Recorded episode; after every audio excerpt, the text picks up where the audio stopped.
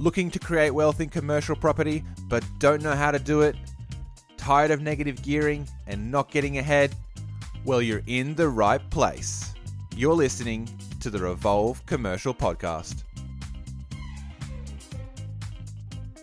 Welcome to the Revolve Commercial Podcast. My name is Andrew Bean, and I'm here with the founder of Revolve Commercial, my trusty co-host, Mish Daniel. How you doing, Mish? Hey, Andrew. Lovely to be back on the show with you. It definitely is. So, Mish, who do we have today? We have an unbelievable guest speaker today, Mr. Alex Stefan from Alex Stefan Town Planning. And Alex shares some really, really hot tips on the do's and don'ts and what you really need to know about when you're buying a property. And you should be checking out the zoning, particularly if you've got an exiting tenant. You should really know from a town planning perspective what types of tenants you can put in there, should it be a change of use, change of business, particularly if you're going to be looking for uh, upsiding and adding value. Yeah, it was a really fun chat with Alex. Like, we just laughed the whole time. So, I mean, yep. if you really want to dive into it, where we're talking about mezzanines, like, you know, if it's approved or not, council tools, zoning between New South Wales and Queensland, change of use, land zoning, rezoning land. We even touch on NFTs, smart contracts, and crypto at the very end for a little bit. So it's a complete action packed uh, podcast, lots of information. And he's got a free giveaway for the listeners, which is the ultimate town planning checklist. So make sure you listen to the entire show and then we'll tell you about how you can download it at the end. So just listen to this whole show to grab that. It's basically the ultimate guide to town planning. What more do you need, Mish? Absolutely. And that is gold. That little list that he's giving away is money for jam. That's it. All right. Without any further ado, shall we bring him in? Yes. Let's bring Alex in and let's get chatting. Can't find any good deals? Revolve Commercial has you covered with the hottest commercial property picks every month delivered free straight to your inbox. Subscribe today at www.revolvecommercial.com.au. Sit back, save time, and have the deals delivered directly to you from Revolve Commercial. Alex Stefan, welcome to the show, mate. Hey, thank you very much for having me. All right, mate. So, just for the listeners who don't know who you are, can you just tell us a little bit about your background in property and planning and things like that?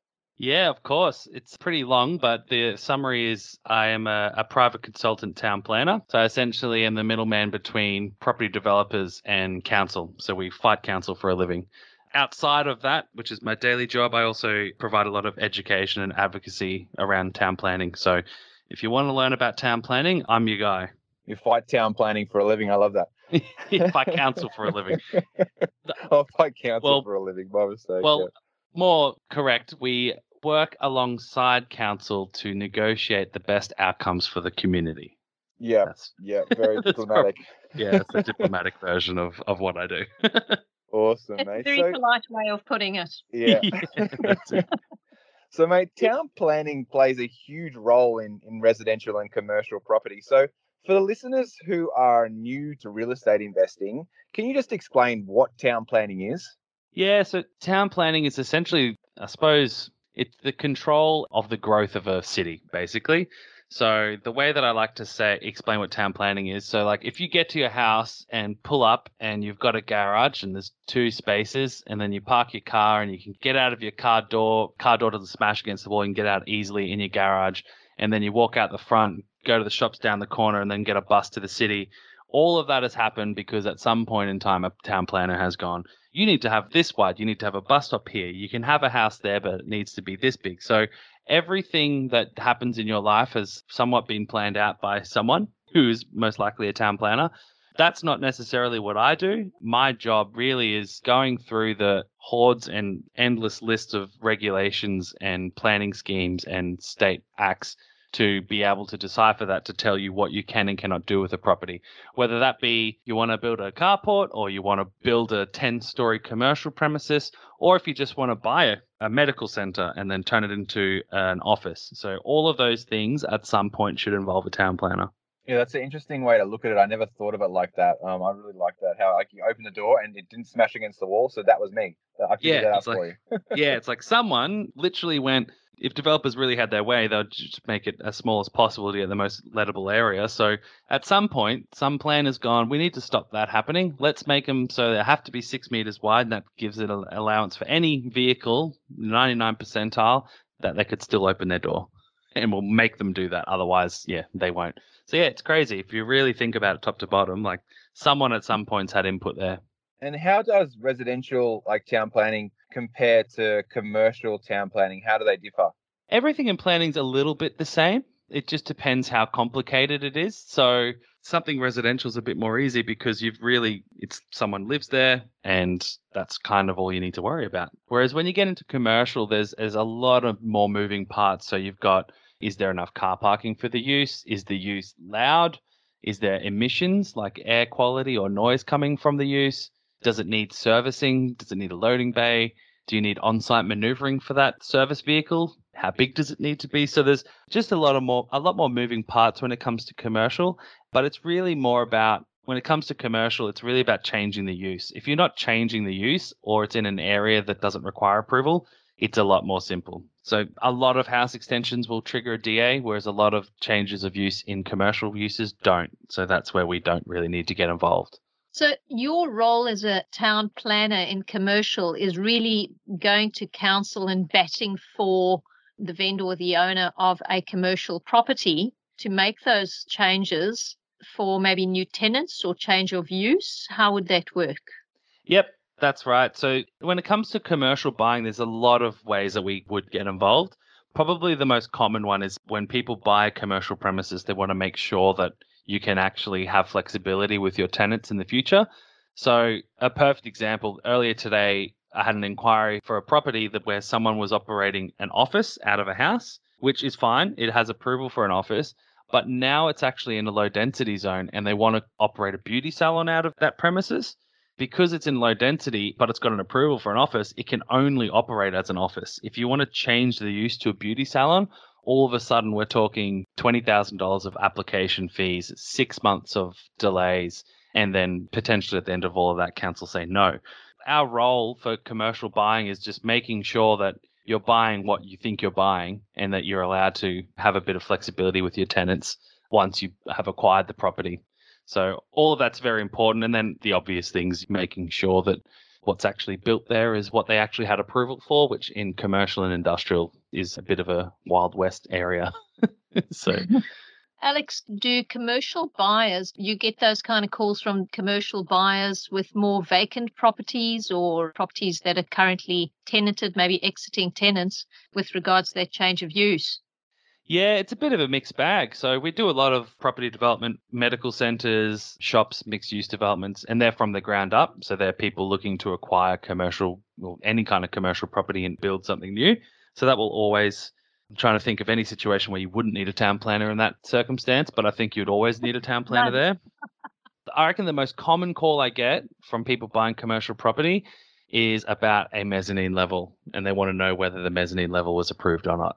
So yep. that would be like uh, we get a couple a week of people going, "I'm buying this warehouse. We have a tenant who does this, and uh, we notice that there's a mezzanine there that looks newer than the building.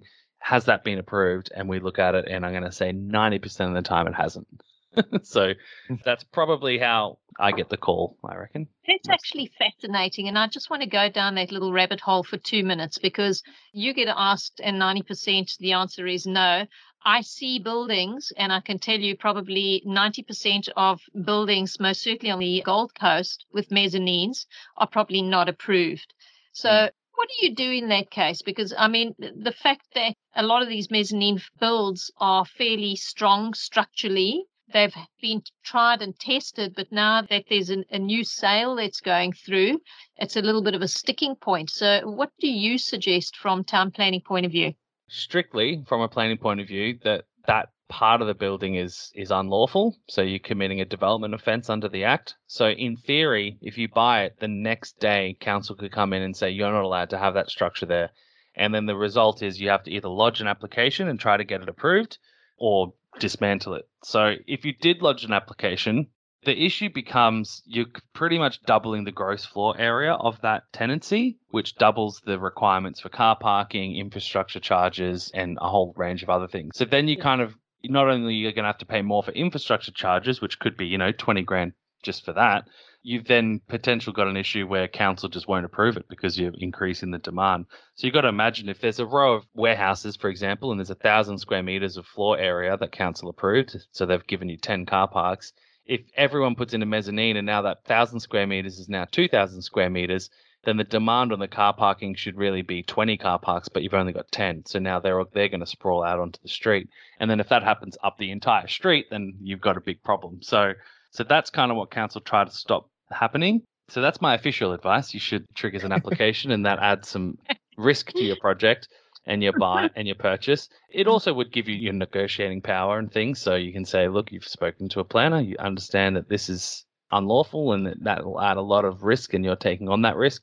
My unofficial advice is, like you said, there's 90% of buildings have them in there, 90% of them are not lawful, but and council know, and they just turn a bit of a blind eye to it. The reason that these things come up is one, people buying the property, so that's where it comes up a lot.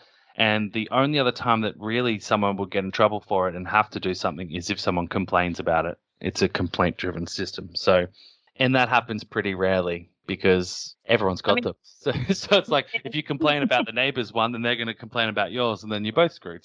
so generally, yeah. That's the thing. I mean, we see these all the time in doing acquisitions of these smaller units. My response has been, well, it's kind of setting a precedent because if somebody does complain about it, it's going to set off a domino effect where 90% of the units on the Gold Coast are going to be condemned. Yep. You know, yeah, so realistically, is council going to do that? They Maybe have. They have before, but it eventually went away. They did it with gyms once. So there's a lot of gyms in industrial areas which are unlawful. So someone made a complaint against about all of them on the Gold Coast council started investigating literally all of them, and we are getting a couple of phone calls a day with people getting these notices from council, and then it, it just all went away, and, I, and no no one knows what happened, but no one's complaining. So so I, I, would think that that it would be what would happen, like immediately you mm. have the entire industrial sector being in trouble, and then yeah. yeah. So, Mish, I wanted to actually turn that question back to you as well. If you find a property and the mezzanine isn't approved, should you really be paying for that square meterage in the end value, or would you try and negotiate that the lease is actually lower, so I should have a, a value should actually be brought back down to a different number? Well, it's quite a fine line there, Andrew, because nine times out of 10, if the mezzanine floor is not certified, they can't claim it as lettable area. So generally, they don't claim it as lettable area, but we have had a number of issues in the past where buyers don't want to buy the building because it's not certified. And as Alex just said, to get it certified is kind of going to set off a whole domino effect in terms of parking, transport, various other issues. So it's very dependent on the buyer whether they're going to be a stickler and push on. And generally, if they are, then I just say, hey, pull out of the deal let's find another deal where it's there's going to be no sticking point and the next Joe Bloggs is going to come along, buy the property, be as happy as forever, because realistically, it's all about the tenant. And you find that nine times out of 10 that the tenant has requested to put in a structure and they've gone ahead and, and done it. Either they ask for it or they don't ask for it and they just put it in. So I um, guess it's you have to check if the net lettable area that's being advertised, if that includes it in that mezzanine or not, and then you can make your decision from there. Correct. And if it is a mezzanine that is not on plan, then they cannot be charging for it as part of the net lettable area. So I bet, I bet they do though. It's a bonus. well, it's a negotiation point. It's something that you can negotiate because the fact that it's not certified, if, as Alex says, you can purchase that property and tomorrow, the day after it's settled, you can have council on your back to either pull it down or to get it certified.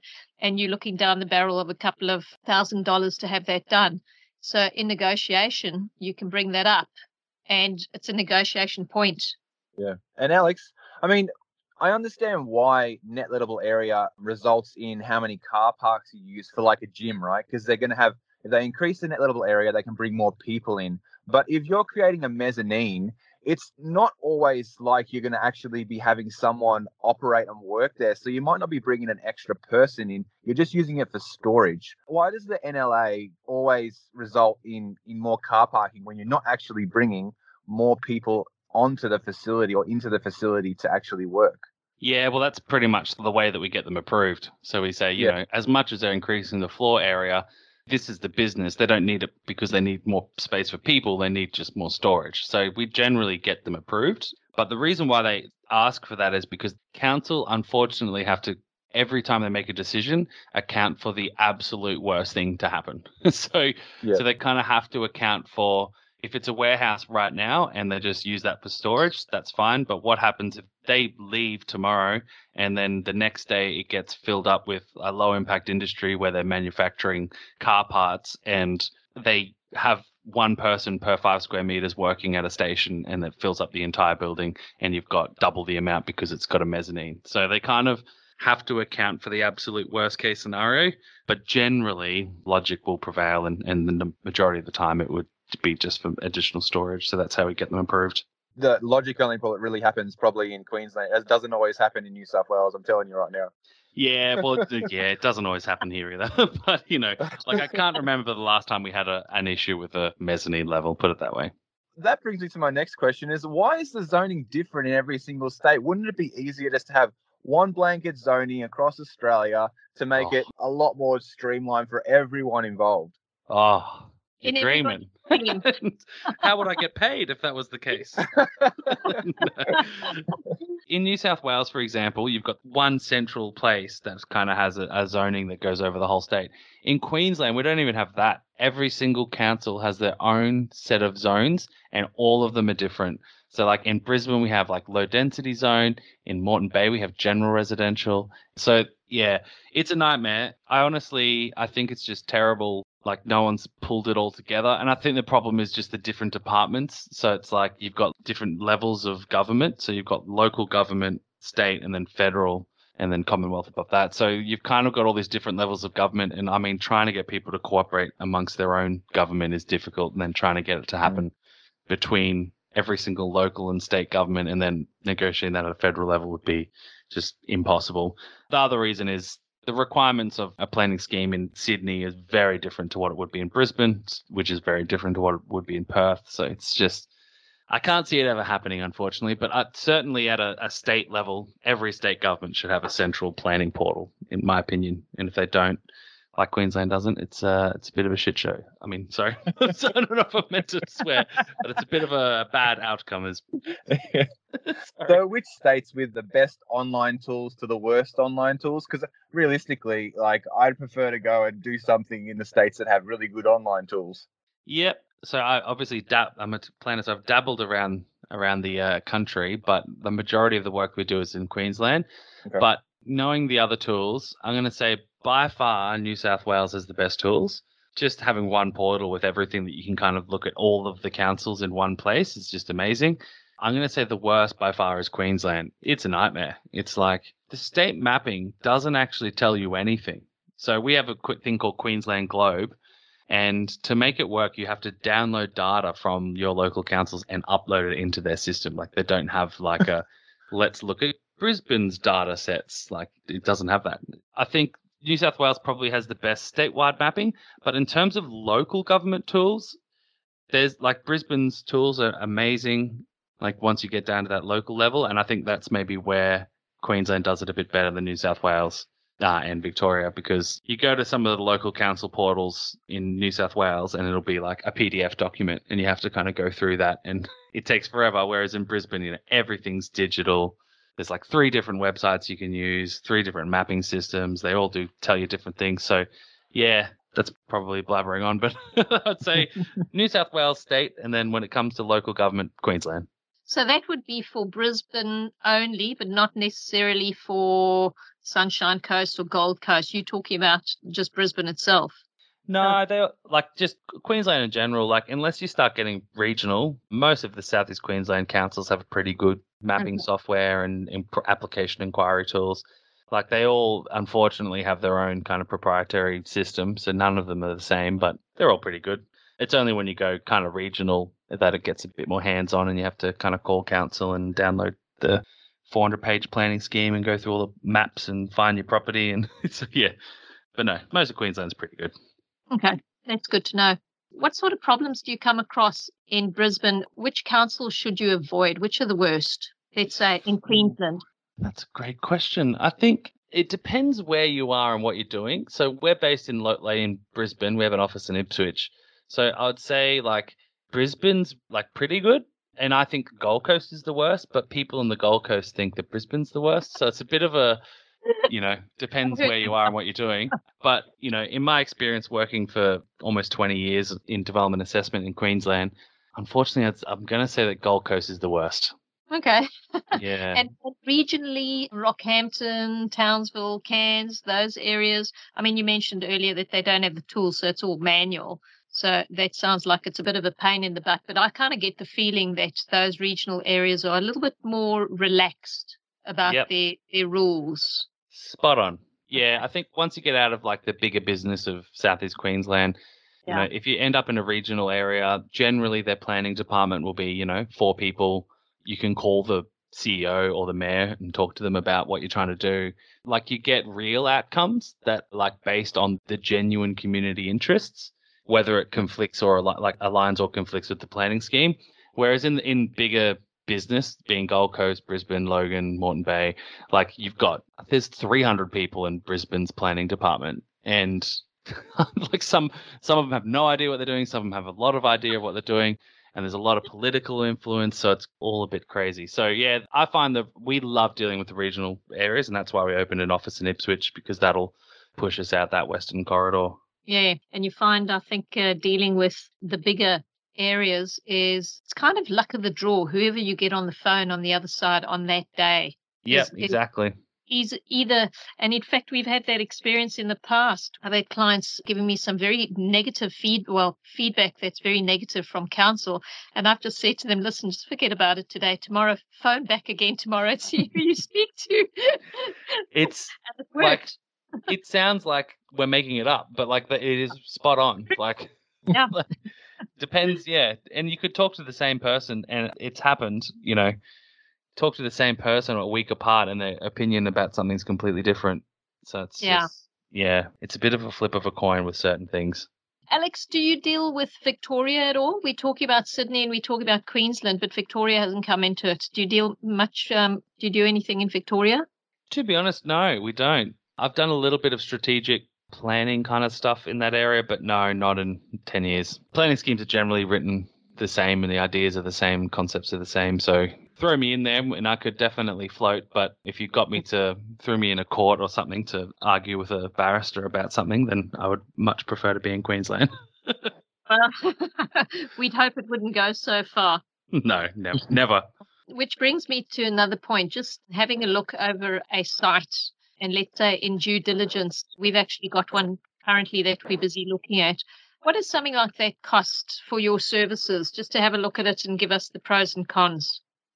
Yeah, it, really just depends on the level of input that you want. So I would say 90% of the time, if you're buying a site and you just want a planner to quickly check it, we do that for free. So if you email us and one of our team will have a look at it and get back to you and say, you know, looks fine, go for it. And then the other 10%, we might say, looks fine, but there's this one particular issue that might require further investigation. And then the cost there is, kind of hourly. So it could cost anywhere from hundred bucks to generally around twelve hundred dollars with Okay, a, so- a week turnaround. Yeah. Yeah. So when your time starts ramping up, that's when the clock starts ticking. Yeah, so if it's something like we're happy to look at something, but if it's like we looked at it and that's now going to require a phone call and a meeting, you know, a review and a you know, blah blah blah, then that's when it's not just us having a quick look anymore. It's like spending half a day on it. So that's when we start charging. Okay. Well, that's pretty handy that you get um you get a free uh, a free little look though. That's pretty good. I, I like that. Yeah, email's the best way to do it. Phoning and inquiring is always very difficult for us because it notoriously ends up with nothing to do with planning. it's kind of like like, can I operate my shop here? And I'm like, yep. And they go, okay, cool. If I change the color of the window, I'm like, not, not me, not me. And they're like, well, well, do I need a? What happens if I? Do? And I'm like, nope, nope. I answered everything I could tell you in the first five seconds, and now I'm on the phone for half an hour. so Yeah. Yep. email's always the best way. Yeah. So for the listeners who don't understand Brisbane City Council planning compared to like say New South Wales, like Sydney planning, I can only speak from experience in, in New South Wales, like where we we use a overarching zoning, but in each individual council in New South Wales, they have their own views on what's actually permissible using that zone. Is that how it is in Brisbane City Council as well, or is it just basically this is the zone, this is the uses? No, so that's why I was saying state government wise it's better in New South Wales, but local government it's better here. So we don't have a state like adopted zoning. Each council has their own planning scheme, which has their own zones, which has its own land uses that you can operate in those areas. So each council has its own zoning, so it kind of makes it very straightforward from a site investigation point of view. Whereas yes, I have done a bit of work in New South Wales and you're like, oh, this this property's in a mixed use zone four. That means I can do this. And then you look at the local environmental plan or the development control plan, it's like, oh no, that this local councils remove the ability to do that.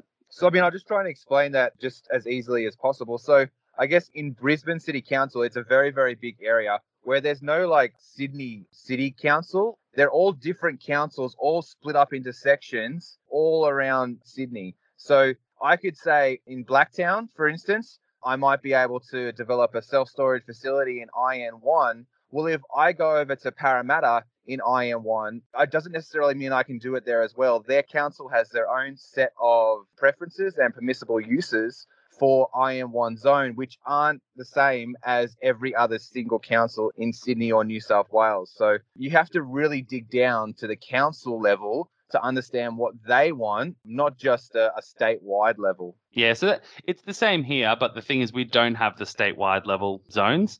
So it's a lot more straightforward because it's like, you're not going to get misled and go, oh, I can do a self storage facility here. It's like, well, and it changes per area because there is no same zone per area. So you just go straight to the local council and, and have a look at it there. The other difference is, like, the size of our council regions up here are massive. Brisbane would be like the size of probably 50 councils in Sydney. So Yeah.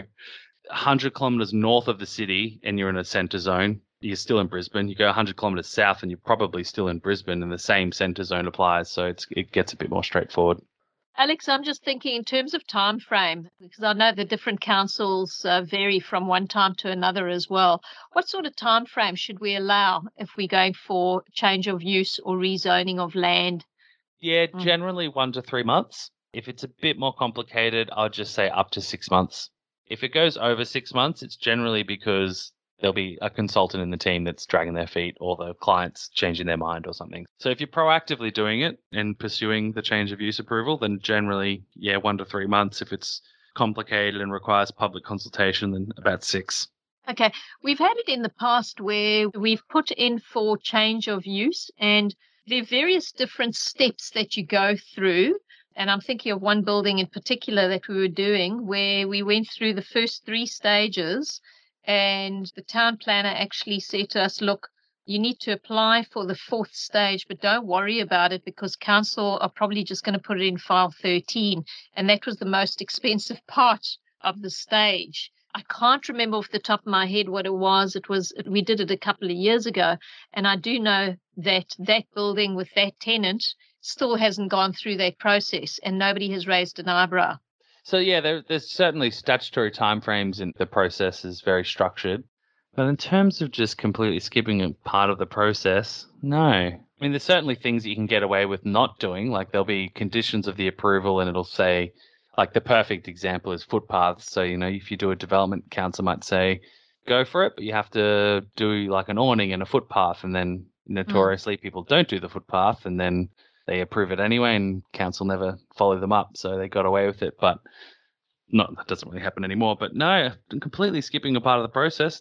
Not, Yep, not- that's pretty much what it was. If I remember correctly, it was about gardening and it was about footpaths and Yeah. Oh yeah, yeah. They probably just went. Is council really going to check in on this? Probably not. So Nah. let's just not do it. And if they come by and realize, then we'll just do it at that point. So let's just keep our head down and try to save some money and get operating faster.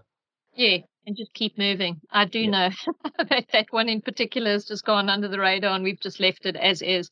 No questions asked. And that was three or four years ago. So, And Moving on. sometimes that's the best way. Like, as much as, yes, you are doing something wrong, but everyone's doing something wrong. And planning's so complicated these days that it's easier to say that you didn't know that you're doing something wrong. So, and, and generally, the, in Queensland anyway, if you get caught doing the wrong thing, there's no immediate fines or anything. It's just, you know, council go, well, you've done something wrong. Now you need to fix it. And the fixing it might be lodging the application that you were meant to lodge originally anyway. so, as long as you're not like grossly taking advantage of the system, council's pretty um they don't want to be shutting people's businesses down, that's for sure. No, it's a little bit of a slap on the wrist and pay the due. In fact, I kind of get the, the impression from council that they just want you to pay for it and disappear. Yes. Well, it's true. If there's a show cause issue, like it's bad. Like it's bad for business for them to be going into small businesses and shutting them down over little things. Like Yeah. that's a that's front page of Courier News. mail kind of stuff. Yeah. So they don't want to be doing that. So generally when there's a complaint, they lawfully have to deal with that complaint. But most of the time they just want it to go away. So yeah, you pay your fees, you go through the process, they give you an approval and off you go. That that's that problem solved. Yeah. So um, I know a lot of people when they think of council, they think, oh, they don't want to deal with council. But actually, council they're they're pretty friendly and very helpful if you are doing the right thing. Yep, spot on. The Yeah. key words there if you're doing the right thing. If you're not doing the right thing, that's when they'll go after you. I hope you're enjoying the show. We'll be right back after this short break. Are you struggling to put together a wealth plan? Revolve Commercial have designed an eight question process that generates a personalized 12 month wealth growth plan. And it's free. I gotta check this out myself.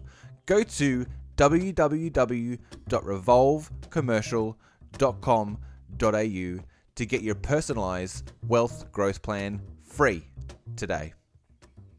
With regards change of use, we've had a couple of issues, and I just wanted to ask you a little bit around, for instance, an industrial building that previously did, let's say, glass and aluminium, and now they're doing glass and plastic. hmm Now, that required a change of use, which came as a little bit of a surprise. Yep. Can you talk us around that a little bit? Yeah, it's a very complicated space. Like most of the time, uses change and they just change here and there and they kind of evolve over time and council don't necessarily care. But every now and then there's certain definitions under the planning scheme that can require different approvals and different zones to be in. And probably like the classic one is if you're distilling alcohol, so you're if you run like a gin bar and you happen to be so that's a commercial food and drink outlet use, and then you just put a small little distilling section of it and it's only 10 square meters in size and you're just distilling your own gin. That now becomes a medium impact industrial use. Like so sorry this is just general you know this isn't exactly c accurate but then all of a sudden you're actually it's not a commercial use anymore it's an industrial use because you're distilling alcohol which is flammable and dangerous good and, and whatnot. And if you then go well this is going pretty well let's um we're starting to now manufacture more than 10,000 liters a year, you actually then bump all the way up to a special industrial use, which is like the same category as a nuclear power facility. Well, it's not, but it's like right up there with like burning BP's oil refineries. Yeah, so it's one of those things that like changing the use over time can certainly trigger more approvals, but I always tell people to take the logical approach and think, you know, if your neighbor was doing that, would you have an issue with it? And if you were like, yes, I would definitely have an issue with it, then that should spark some interest to call a town planner, call us, or call the local planner and say, look, this is what I'm doing. Is that a problem? And then we can, you know, we can say, yes, it is a problem. Here are your options. And the options would probably be let's apply for it or just leave it and keep going. And if you get a complaint, give us a call back. Yeah, I mean, in that instance, it would definitely be volumetric based, where Yeah. which can- one can understand if your business is changing from a supply to a manufacturing, that would definitely call for, I guess, some sort of change of use.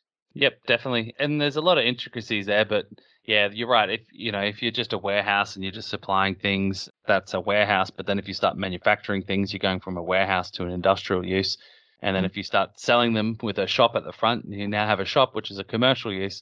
So just being mindful and listening to things like this is where you figure these things out. The more knowledgeable you are about planning and about property, then the more you're not going to open yourself up for failure. So the fact that you now have listened to this and you know that planning exists and there's all these issues, then you know that when things happen in the future, you're going to de-risk it all. With regards that changing property and changing use of property, what would be the most valuable change of use, let's say, from property A to property B? What have you seen that would add the most value to a property? Yeah, very good question. I think probably going from residential to commercial.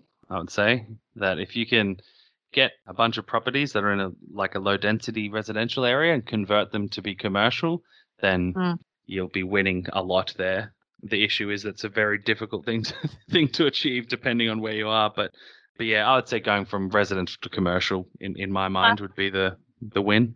I was going to say it's probably a matter of being in the right place at the right time because if you're purchasing residential, knowing that the town or the the infrastructure is growing in the direction of commercial, you could be purchasing on the fringe. I always call it the grey area, mm-hmm. where obviously within a couple of years the zoning is going to change and it changes into commercial, it changes into a mixed type of zoning, which allows you to now produce something else. Yeah, and we've seen it. Mm. Like I've I've done inquiries for people who have said I want to start like a big boarding house, and I've gone look in the zone you are, it can't happen. And then six years later, they call back and be like, Hey, we spoke ages ago about this. I've recently got a letter saying that my zone's changing. I just thought I'd give you a call and check. And then I look, and their zone's changed to like district center where they can build five story apartment buildings now and mixed use and commercial. And I'm just like, couldn't this happen to me? Like, what is going but it was because, like you just said, they're in that little grey fringe around, like they were kind of five properties away from some commercial area. And I wouldn't have thought that that was going to happen, but yeah, it did. So super. Yeah. Lucky. And I think, sorry, Andrew, you wanted to say? I was going to say, but even just changing the use inside uh, the commercial zoning as well, it's so powerful because when you can find a, a property that's a use that has a higher rate per square meter, if you can change it from that lower rate per square meter that you're charging to that higher rate per square meter, you can increase value so much. And that's where some of the the greatest power of commercial property is. It's just that it's factored in um, to the rate per square meter and then capitalized with the capitalization rate. So, yeah, Absolutely. no, spot on. I mean, it's so long as your cost of change of use is not absorbing whatever that change of use is. Yeah, that's you know? right. Yeah. If you're going to be paying fifty thousand dollars to change of use, but it's only going to be adding a couple of dollars to your cost per square meter, well, then it's a no-brainer. It's not worth doing it. But you know, if yeah. it's going to it's going to be adding a couple of hundred k, then yeah, for sure. You know, and again, I think being in the right place at the right time. And you and also being... have to factor in the different capitalization rate per sector as well. So it might be like, say, a six and a half cap for office in that space, but because mm. industrial is so hot right now, it might be five and a half caps. So you really have to kind of factor in so many different aspects and do a feasibility on whether it's going to be profitable or not.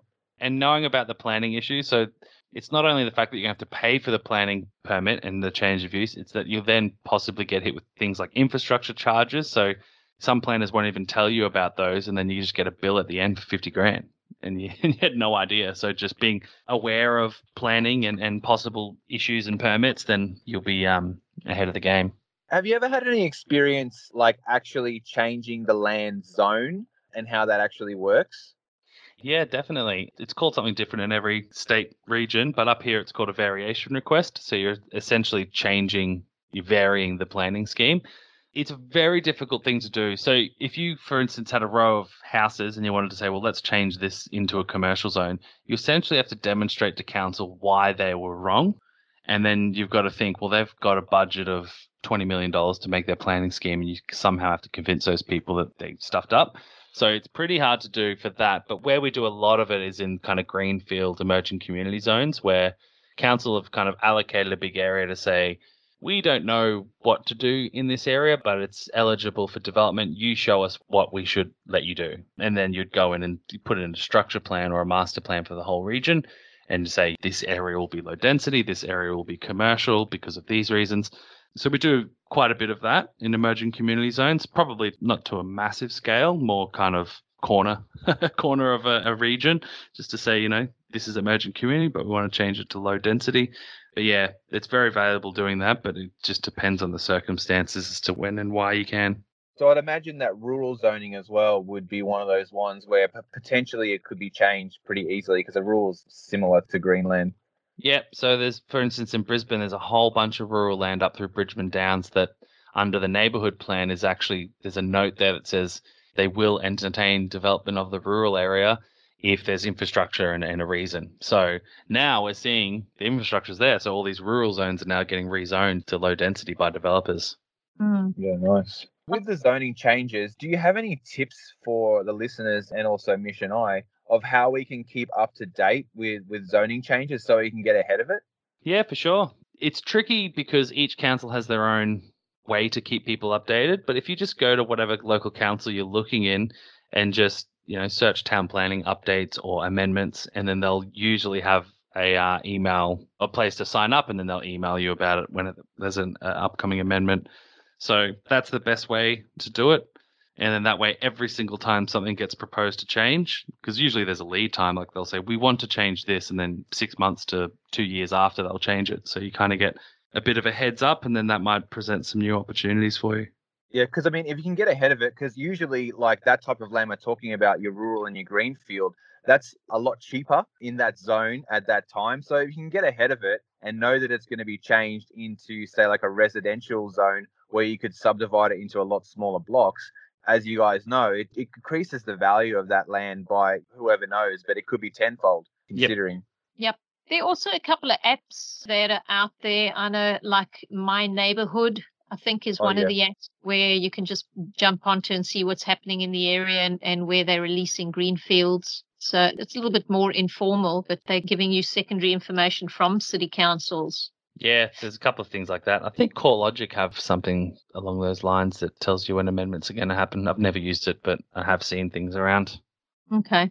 Alex, lovely little question here. What are the biggest mistakes that people make in commercial? I think just not being aware, and this is obviously from a planning point of view, um, just not being aware of what is approved there. It happens so often where people are like, I bought this property, it was a shop, and I want to turn it into a veterinary clinic. Mm. I thought, and the agent told me that that would be fine. And they've gone to get some permit and or like their noise permit or something, and then council's gone, hang on, you can't have a veterinary clinic here. That requires an approval. Then everything gets put on hold for like six months.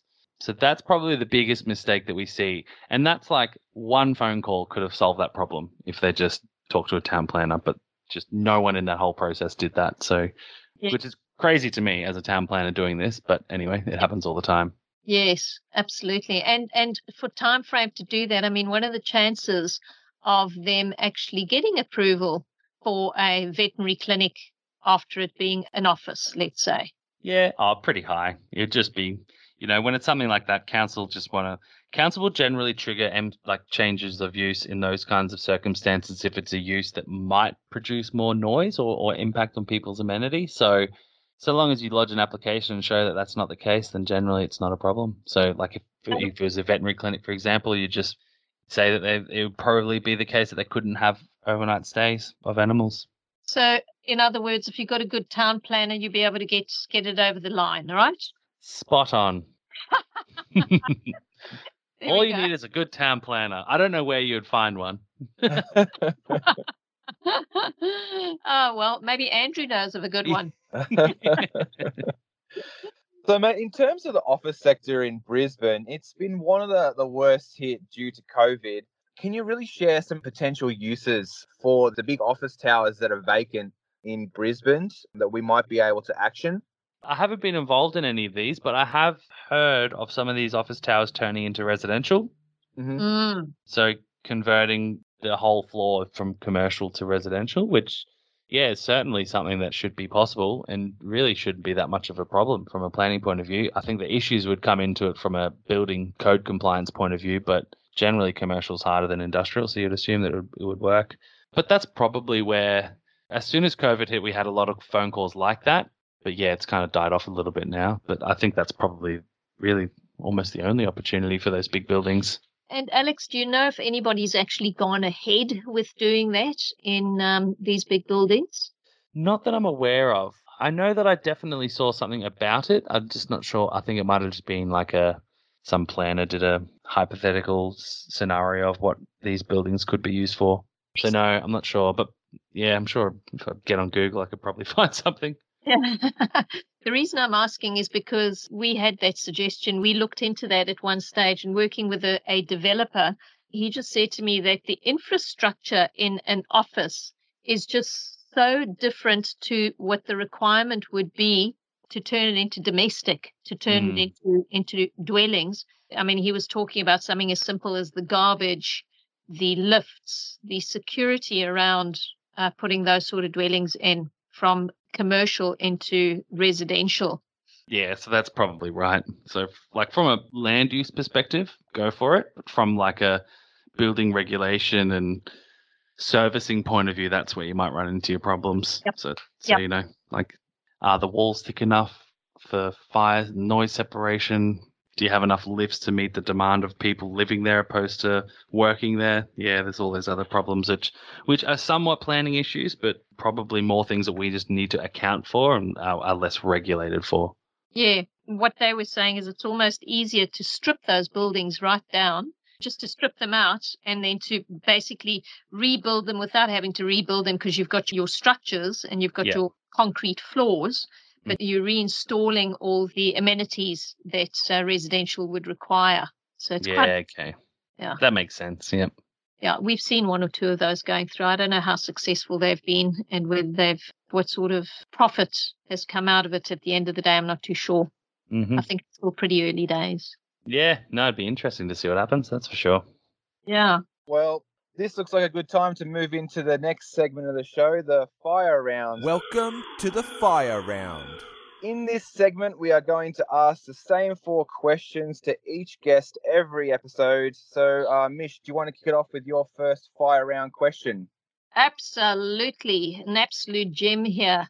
Alex, if you could read only one book in your life, you've only got the opportunity to read one book, what book would it be? Can it be a series? I was like, that's a hard question. No, I think. Sure. I think. yeah, your question. He would probably realistically be Lord of the Rings or something. But I think that there's one book in particular that changed my life called The E Myth. That book, like, if I could be like in my business life, you're only allowed to read one book. Not allowed to read anything more about business. That would be the book. And that actually um, is a series, you know. The E Myth. Is it? Yeah, oh. yeah. So there's the E Myth accounting, the E Myth for real estate, being a real estate agent. He's done a whole um, bunch of different ones. Really? Yeah. Oh wow, there you go. I've only ever read the first one, whichever one that which it, yeah. I don't know, might yeah. not have even you, been you, the first. You probably one. only read the one that was the E Myth for town planning. yeah, that's it.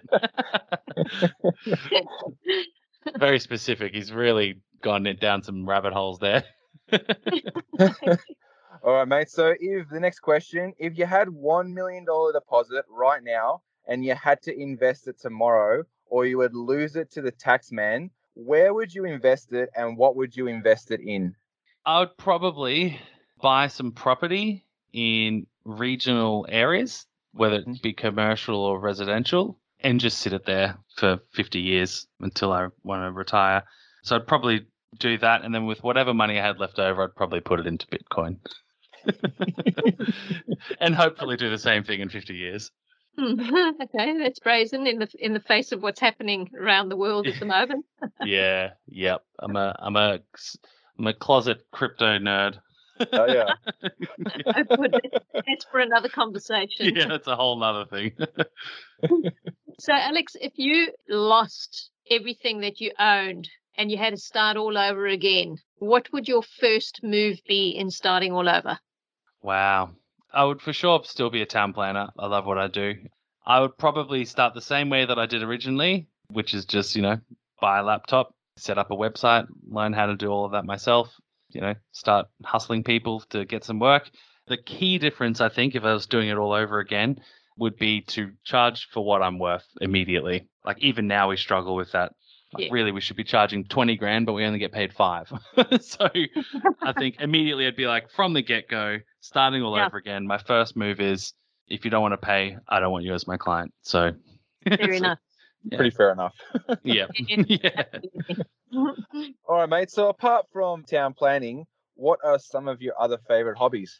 I cycle, so I'm a avid uh, uh, bike packer and an adventurer. So I really, I really enjoy getting out there and you know, adventuring, camping, um, all of that stuff. So that's So probably one of them. Cycling- Cycling, you go for cycle tours. Yeah, yeah. So I've ridden the length of Japan, South Korea, New Zealand, all through Australia. So I really enjoy. There's nothing more freeing than just getting to an airport with a bag with a, a bike box and a couple of bags in there, and then you just build your bike, and then off you go. And then in two weeks' time or whatever, you have to be at another airport, and everything in between is just completely up to you and your bike. And you get to go slow, so you get to absorb yourself with all the culture and the people. So yeah, it's lovely. I really like doing it. And it's just a good escape. Like my job is sitting behind a computer, you know, arguing with bureaucrats. So, you know, it's like it's good to like get out there and just be free sometimes. Now with the family it gets a bit more difficult, but they like it too, so it works out. Oh, how, ah, many- how many it. tire puncher kits do you pack with that one? Yeah, good question. I usually take two spare tubes and a spare tire, depending on where I'm going, if I'm going to split a tire open. And then yeah, just usually just one puncture repair kit. So, but I've never, to be honest, in my entire time doing this, I've had like two punctures. Like, going around Brisbane, I have like I have one every other like every other week. But yeah, traveling globally, it's like I've only had a couple. You've been lucky. You've been very lucky. yeah, yeah. But other, other than cycling, yeah, I'm, I'm into my um crypto and NFT. So I actually have an NFT project around based around Ooh. cycling. And then I fly FPV drones, which is a pretty nerdy, weird thing that I do. So that's uh like drone racing is something that I do. It's Cool. a pretty it's a pretty weird hobby. So yeah, that's uh that's good fun. I don't get to do it as much as I'd like because it's pretty full on, but yeah. We might have to get you back on to talk about crypto and some NFTs and stuff because that's uh, an interesting topic. That is um a very very big topic as well that needs to be um, unpacked. You can't understand that in one conversation. No, but yeah, I think over the next couple of years, NFTs specifically will become a big part of property, undoubtedly. So, smart yeah. contracts. Yeah, smart contracts, and then just like the non-fungible tokens, having transparent ledger of data and and property titles and ownership details and just everything like leasing agreements. I can't see a world where in the future where that's not going to be listed on some blockchain as some form of Mm. smart contract or NFT. Bring it Well, on. Bring it We'll on. have to book you in for another podcast down the line. Oh, that'll be how long are we allowed to go for? You got a couple of hours? All right, mate. So you've also prepared a free giveaway, the ultimate town planning checklist for the listeners to download. Can you tell us a little bit about that? Yeah, so I think everything we've talked about is it's very overwhelming. It's even overwhelming for me. I'm very tired now. Um, so what I did was I put together a checklist of the key things that people should be looking at when buying commercial property from a town planning point of view. So things that I personally would never buy property without checking. So yeah, happy to give that to people. So you know, you don't necessarily need to learn about everything. You just need to know what you need to know, and that's what this checklist is for. Awesome. So if you'd like to download that, go to revolvecommercial.com.au forward slash TPC and you can download it from there or you can click in the link in the show notes. I'll put the link in there so you can just go straight to it. So, mate, last question Where can the listeners go to find out more about you? Yep. LinkedIn is probably the best place you'll find me. I love LinkedIn. A lot of good conversation on there. So just search my name, Alexander Steffan. Steffan spelt like the hairdresser, but with two F's. Um, unfortunately, that's how I have to describe um, how to spell my last name. or visit our website, URPEC, which is U-R-P-E-C um, dot com dot and you'll be able to contact me there and, and learn a lot more about town planning and what I do. Awesome, mate. Today's guest has been Alex Steffan with two F's. Cheers, mate. awesome. Thank you. Thanks, Alex. Cheers. Cheers. All right, this has been Mish Daniel and Andrew Bean on the Revolve Commercial Podcast. Where wealth revolves around you. Thanks for listening to the Revolve Commercial Podcast. Don't forget to check out their private Facebook group, Cashflow on Autopilot with Revolve Commercial. This show has been produced by the Commercial Property Show Network.